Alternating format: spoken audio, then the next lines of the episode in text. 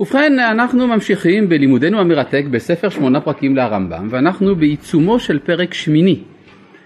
תוכנו של הפרק השמיני, דיון על הבחירה החופשית. כן, דיון נרחב מכל זווית אפשרית, והרמב"ם דן בזה, בהנחה, בטענה, בהנחה המקובלת ביהדות, שהאדם הוא בן חורין. כלומר, אני עושה מה שאני רוצה. אני רוצה לעשות טוב, עושה טוב, רוצה לעשות רע, עושה רע. כלומר, אין מעכב בידי, כלל וכלל, מלבחור אם לעשות טוב או לעשות רע. זה מה שנקרא הבחירה החופשית. אה, כנגד זה עומדות שיטות מתנגדות, הטוענות שאין לאדם בחירה חופשית, והרמב"ם הביא ראיות נגדם. בסדר? הביא מספר ראיות נגדם, הוא גם דן בפסוקי התורה ופסוקי הנביאים שמורים על העניין הזה.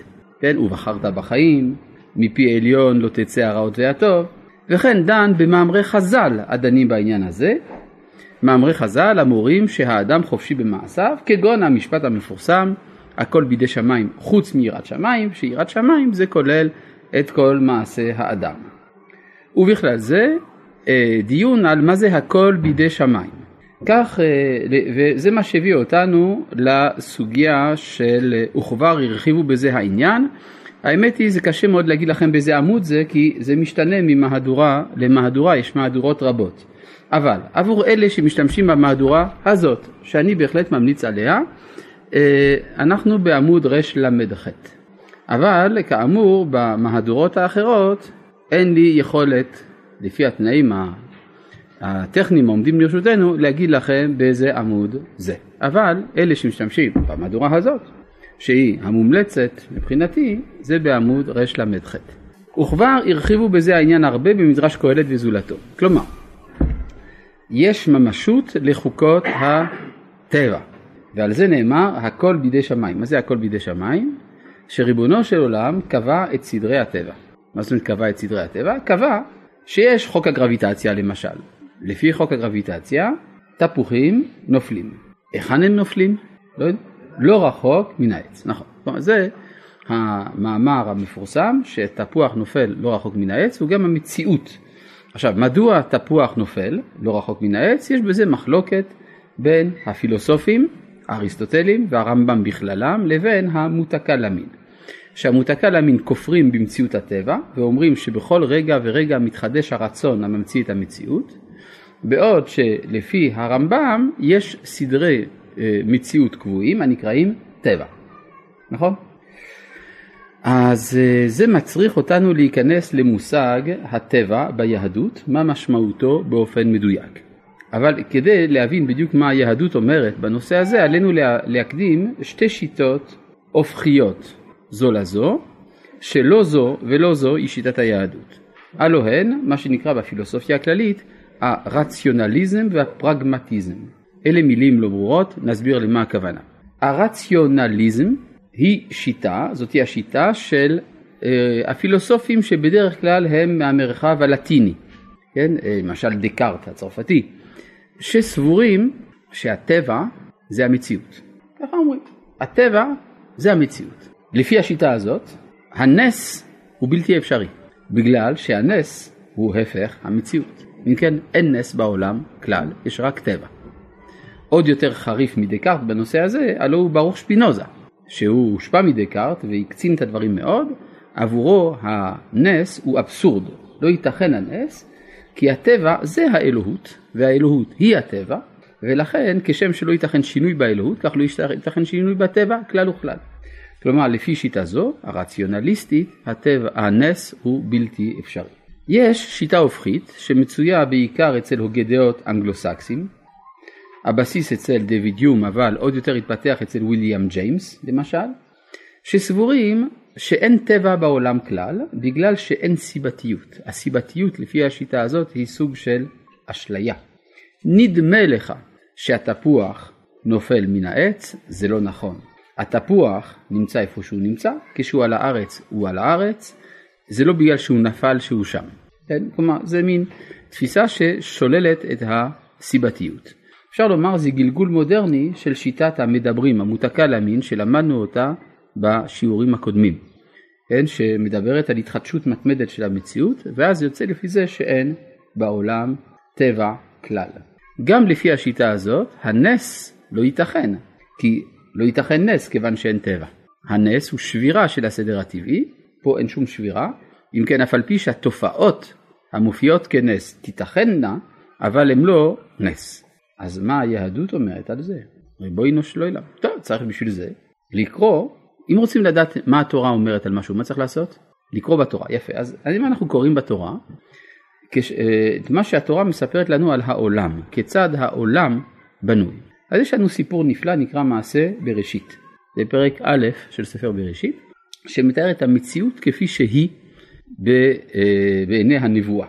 ואנחנו רואים דבר מאוד מעניין, שבריאת העולם מתוארת כמתרחשת במשך שבעה ימים. שבעה ימים אלה מתחלקים לשתי קבוצות, הלו הם שישה והשביעי, נכון? יש שישה ימים ועוד אחד זה יוצא היום השביעי, שש ועוד אחד זה שווה שבע, כן. עשיתי את זה ללא מחשב לכן היה קצת דיליי. מהו העולם של ששת הימים הראשונים?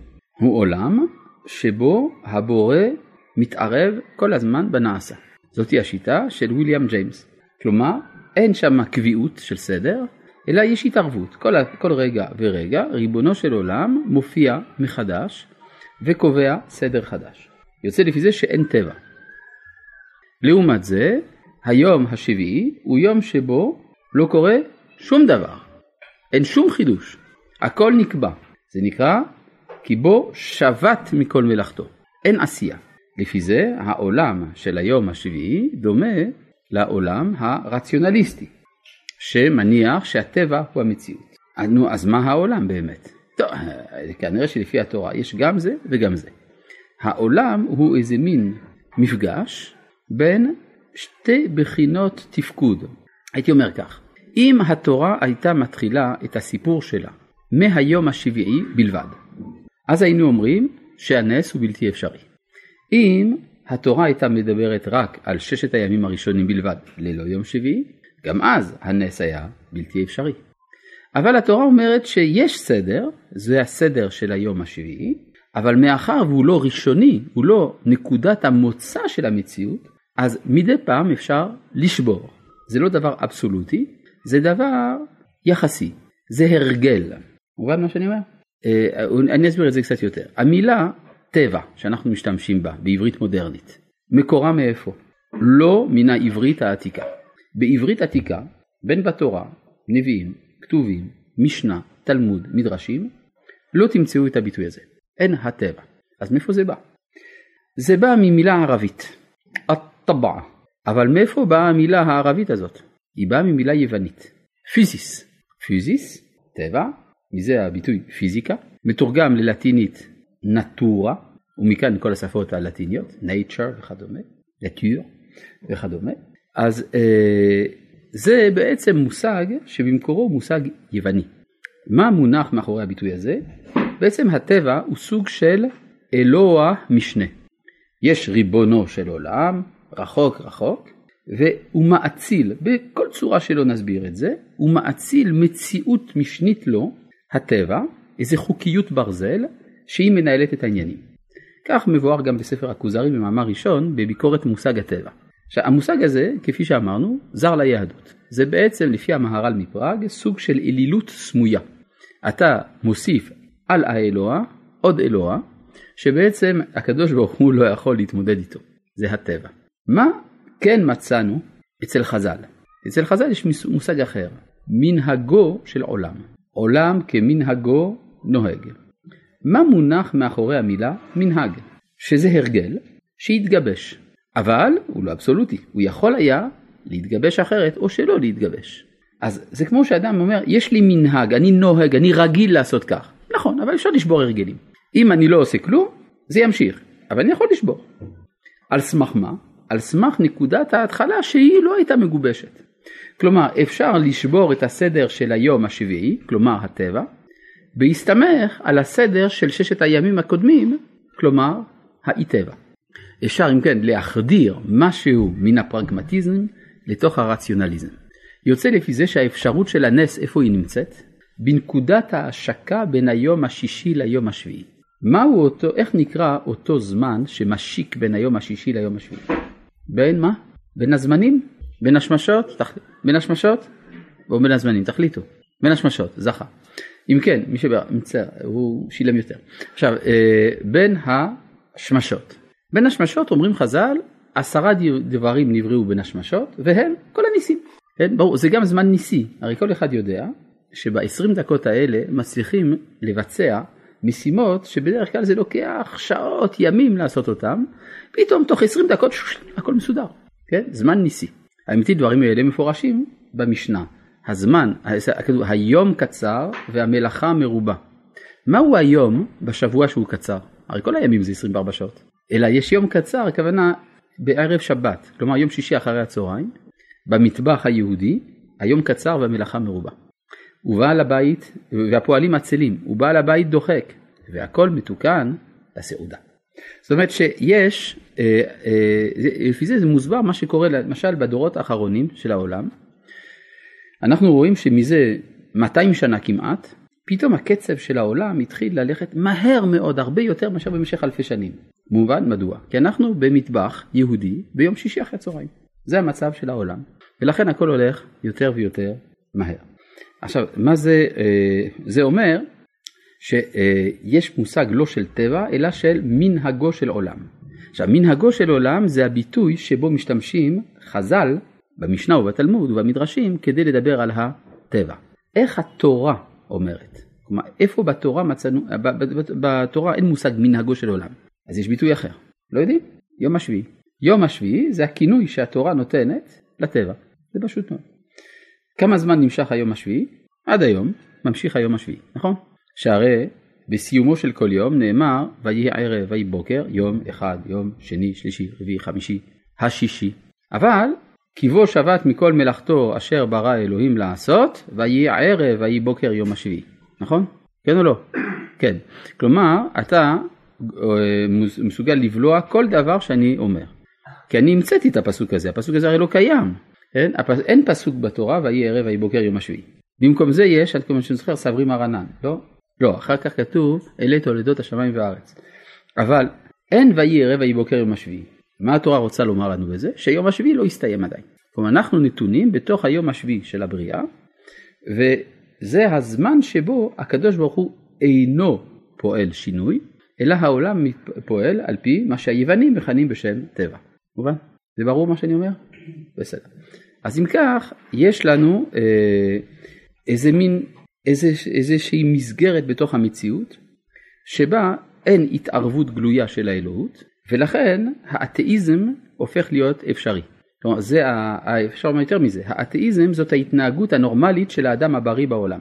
האדם הבריא מסתובב בעולם, הוא לא רואה שיש מי שברא את העולם. אמנם בספרות החרדית אומרים שאתאיסט הוא טיפש. כן, מה, הוא לא רואה שיש מי שברא? אבל המציאות מראה לנו את ההפך. האתאיסט הוא חכם, הוא באמת לא רואה מי שברא. בסדר?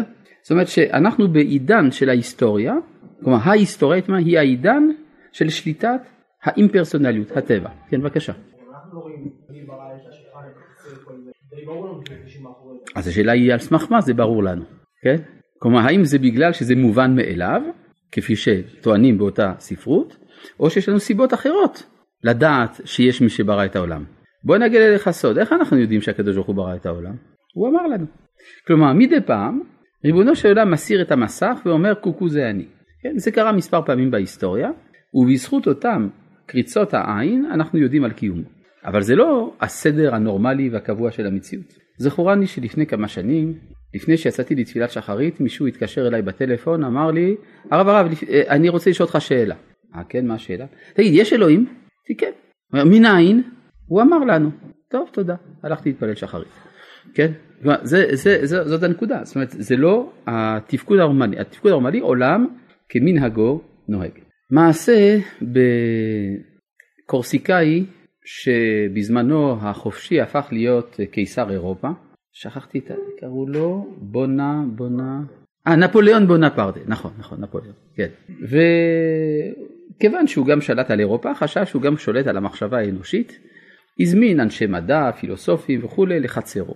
והוא הזמין בין היתר את הפיזיקאי, האסטרופיזיקאי, לפלס, שידבר בפני חצר המלכות, והוא אה, נתן הרצאה שבה הוא הסביר את הקוסמוגוניה שלו, דהיינו כיצד נוצרה מערכת השמש מתוך התקבצות של ערפיליות ש... וחוקי הגרביטציה, בסוף נוצרה מערכת השמש וכך כדור הארץ הופיע. וזה שיטה שהוא הגה יחד עם הפילוסוף עמנואל קאנט, קאנט ולפלס הם אבות השיטה הזאת. ונפוליאון שואל את אה, לפלס, תגיד, איפה אלוהים בכל זה? ויען לפלס ויאמר, הוד מלכותו, אינני זקוק להיפותזה הזאת. כלומר, בשיטה של נפוליאון, אם יש אלוהים זה כדי לענות על זה שאלה מדעית. כלומר שאתה לא תוכל להסביר את התופעות אם אתה לא תכניס גם איזה גורם אלוהי, ואם אין לנו ברירה אלא להכניס את אלוהים זה יוכיח שאלוהים קיים. עבור לפלס, מה פתאום? אני לא רואה במציאות את אלוהים. הוא צודק אגב, כן? ריבונו של עולם נמצא עכשיו ביום השביעי, לכן הוא לא מתערב. כמה זמן צריך להימשך היום השביעי הזה? כמה זמן זה? לא, לא יודעים. הגמרא אומרת, ששת אלפים שנה. ששת אלפים שנה הם הם היום השביעי של בריאת העולם. מה זאת אומרת ששת אלפים שנה? זה הזמן שבו אנחנו צריכים לממש את היעדים ההיסטוריים שהתורה דיברה עליהם. אנחנו עובדים דווקא לא רע, זה כבר ארבעת אלפים שנה שאנחנו עובדים על זה, ויש לנו, אפשר לומר, הישגים לא רעים. כן? מאז שאברהם אבינו התחיל את העבודה שלו עד עכשיו, זה די מתקדם, לא גמרנו את הכל. אנחנו עכשיו באלף השישי, אתה צודק. כפי שאתה, כלומר אתה בצדק אה, מעיר לנו, שבתוך היום השביעי יש ששת אלפים שנה ואנחנו באלף השישי שביום השביעי, יפה, תודה רבה. כן, זאת אומרת, לפי זה יוצא שהאלף השביעי יהיה ביום השמיני, יפה. אה, אינשאללה. עכשיו, אה, אז זה, זה בעצם מה שהרמב"ם כאן יוצא לה, להגנת הטבע, כי הוא רוצה לבסס, לייצב את המציאות של האדם. האדם נתון בעולם שבו אפשר לצפות מראש מה יקרה. אם אני מכניס את היד לאש, אני נשרף, אם אני מכניס את היד למים, אני נרטב. הדברים האלה הם קבועים ועומדים. יחד עם זה, יש בחירה בין הטוב לבין הרע שהיא מוחלטת, ואז יוצא שהעולם מתחלק מבחינת שמיים לשניים. הכל בידי שמיים, זה כל העולם הטבעי, חוץ מיראת שמיים, שזה העולם האנושי. עד כאן מובן? טוב. אז אה, בואו נראה את דברי הרמב"ם, כל זה היה הקדמה בעל פה של מה שאנחנו כבר קראנו וממשיכים לקרוא. אני קורא כאן בעמוד רל"ח במהדורה שאני מחזיק בה, אבל אני יודע שיש גם מהדורות אחרות. וכבר הרחיבו בזה העניין הרבה במדרש קהלת וזולתו, ומאמרם בזה העניין, כלומר מאמרם של חז"ל בזה העניין, עולם כמנהגו נוהג. עכשיו הבנו, הבנו קצת יותר את המשמעות של המילה מנהג. ותמצאם עליהם השלום, תמיד, בכל דבריהם, בורחים מטית הרצון בדבר אחר דבר ובעת אחר עת. כלומר, חכמים אינם רוצים לומר שהקדוש ברוך הוא רוצה עכשיו, אלא הרצון התחדש פעם אחת בבריאת העולם, ומאז העולם מתפקד. ועל זה הצד ייאמר באדם כשיקום וישב, שברצון השם יתברך קם וישב. זאת אומרת, איך, זה יכול להיות, הרי לקום ולשבת זה תלוי בבחירה החופשית. אז איך אתה אומר שזה שאני יושב זה בגלל שהשם רצה שישב, זה הרי לא נכון. או איך אתה אומר שאם אני קם זה בגלל שהשם רצה שאקום, הרי זה לא נכון, זה אני החלטתי. נכון, אבל אומר הרמב"ם, זה שאתה יכול לשבת, או זה שאתה יכול לקום, זה הקדוש ברוך הוא קבע. כלומר, זה הטבע הביולוגי של האדם, שיש בו יכולת הישיבה והקימה. מובן? אז זה מה שנאמר, רוצה לומר שהוא שם בטבעו, בתחילת בריאתו, שיקום וישב בבחירתו. יוצא, עכשיו אם נעמיק עוד קצת, יוצא לפי הרמב"ם שאחד הדברים שהקדוש ברוך הוא ברא, הוא ברא את האפשרות שלי לבחור. מעשה ב... אה, בהמשכילים, אתם יודעים מה זה המשכילים? המשכילים זה היהודים אה, המשכילים של מזרח אירופה במאה ה-19, שהיו, אה, דרשו התחדשות רעיונית, הם בעצם אבות מה שנקרא היהדות החילונית. למרות שלא כולם היו חילונים, אבל העולם הרעיוני שהם ביססו זה המושג אה, של היהדות החילונית הפתוחה אל התרבות הכללית. והיו התנגשויות בינם לבין האורתודוקסים כמובן, והחסידים והמתנגדים, בקיצור הם היו לפעמים עושים צחוק מהרבנים. והמשכילים פעם שאלו את בעל צמח צדק, הצמח צדק האדמו"ר השלישי של חב"ד, ששמו היה רבי מנחם מנדל, כמו האדמו"ר השביעי שנפטר לפני כמה שנים, גם האדמו"ר השלישי שמו היה רבי מנחם מנדל, שניאורסון מלובביץ', או נקרא צמח צדק, ושאלו אותו את השאלה המפורסמת של כל תיכוניסט, אה, האם אלוהים יכול לברוא אבן שהוא לא יוכל להרים אותה? מוכר את השאלה? כל תיכוניסט פעם אחת לפחות בחייו התמודד עם השאלה הזאת וכל אחד ענה לעצמו באופן שהוא ענה. והצמח צדק ענה להם, בוודאי שהוא יכול לברוא אבן שהוא לא יכול להרים אותה. הוא אפילו עשה את זה כי הוא ברא את הבחירה החופשית. מה זה הבחירה החופשית? זאת אבן שהקדוש ברוך הוא ברא ושהוא לא יכול להרים אותה. עד כאן מגיעה יכולתו של הבורא להגביל את יכולתו. שהרי הוא מעביר אל האדם את הבחירה אם לכאן או לשם, אם לשבת או לקום או לעשות טוב או לעשות רע. כן? אז זה בדיוק מה שאומר גם, גם הרמב"ם בשפה שלו. אה, כמו אה, שברצות השם יתברך קם וישב, רוצה לומר שהוא שם בטבעו, בתחילת בריאתו, שיקום וישב בבחירתו. לא שהוא רוצה עתה בעת קומו שיקום או שלא יקום, כמו שלא רוצה עתה בנפילת האבן הזאת שתיפול. כן? זה לא, אם אני רואה אבן נופלת, אני לא אמר, עכשיו היה דיון בבית דין של מעלה האם האבן הזאת תיפול או לא והוחלט שהיא תיפול, לא נכון, אלא בראשית הבריאה קבע הקדוש ברוך הוא שאבנים נופלות ומאז הן נופלות, בסדר? בעד מה שאני אומר. אה, וכלל הדבר שנאמין בו הוא, כי כמו שרצה השם יתברך שיהיה האדם ניצב הקומה ולא כמו הבעלי חיים שהם הולכים על ארבע, רחב וחזה לא כמו הסוסים והחמורים או הקופים, בעל אצבעות, טוב זה גם לקופים יש, כן רצה שיתנועע וינוח מעצמו ויעשה פעולות בבחירתו אין מכריח לו עליהם ולא מונע מהם. כמו שהתבאר בתורה האמיתית המבארת זה העניין ואז כאן הרמב"ם מביא לנו פסוק נוסף המציין את אופיו של האדם. הבה נראה איך כיצד הרמב"ם למד את הפסוק הזה שנשפך עליו דיו רב, לא, בעקבותיו דיו רב, באומרה הן האדם היה כאחד ממנו לדעת טוב ורע. פסוק אה, בהחלט מעורר שאלה, נכון? ויאמר השם אלוהים הן האדם היה כאחד ממנו לדעת טוב ורע ועתה פן נשלח ידו ולח, ו, ולקח גם מעץ החיים ואכל וחי לעולם וישלחהו השם אלוהים מגן עדן. זאת אומרת הקדוש ברוך הוא אומר וואו עכשיו הוא יודע טוב ורע זה מסוכן הוא יכול לקחת מעץ החיים מה יהיה. הקושי יש הרבה קשיים בפסוק הזה כן קשיים רעיוניים דקדוקים אחד מהם זה המילה ממנו אין האחד היה אין האדם היה כאחד ממנו. מי מדבר? הקדוש ברוך הוא. כמה יש הקדוש ברוך הוא? אחד. אז למה הוא אומר כאחד ממנו? אז השאלה היא איך מנקדים, איך מפסקים את הפסוק הזה. הרמב"ם קורא את זה כך. הן האדם היה כאחד. מה זה כאחד? הוא מיוחד האדם. במה הוא מיוחד? ממנו לדעת טוב ורע. הוא, הוא מאח, מעצמו מחליט על פי דעתו אם יעשה טוב או יעשה רע. כלומר המילה ממנו זה מעצמו, לא מעצמנו, אלא מעצמו. בעברית המילה ממנו משמשת גם לזה וגם לזה, נכון? לא כמו שאומרים בסלנג ממנו, אין דבר כזה, יש ממנו. אז מה שאומר כאן הרמב"ם, ממנו לדעת טוב ורע, וכבר ביאר התרגום בפירוש הרצון בו ממנו לדעת טוב ורע, רוצה לומר שהוא היה אחד בעולם, כן, כאחד, מיוחד, רוצה לומר מין שאין כמוהו מין אחר, שישתתף עמו בזה העניין אשר נמצא בו, והוא שמעצמו ומנפשו ידע הטוב והרע, ויעשה איזה מהם שירצה, ואין מונע לו מהם. ואחר שהוא כן אפשר שישלח ידו ויקח מזה ואכל וחי לעולם. עד כאן.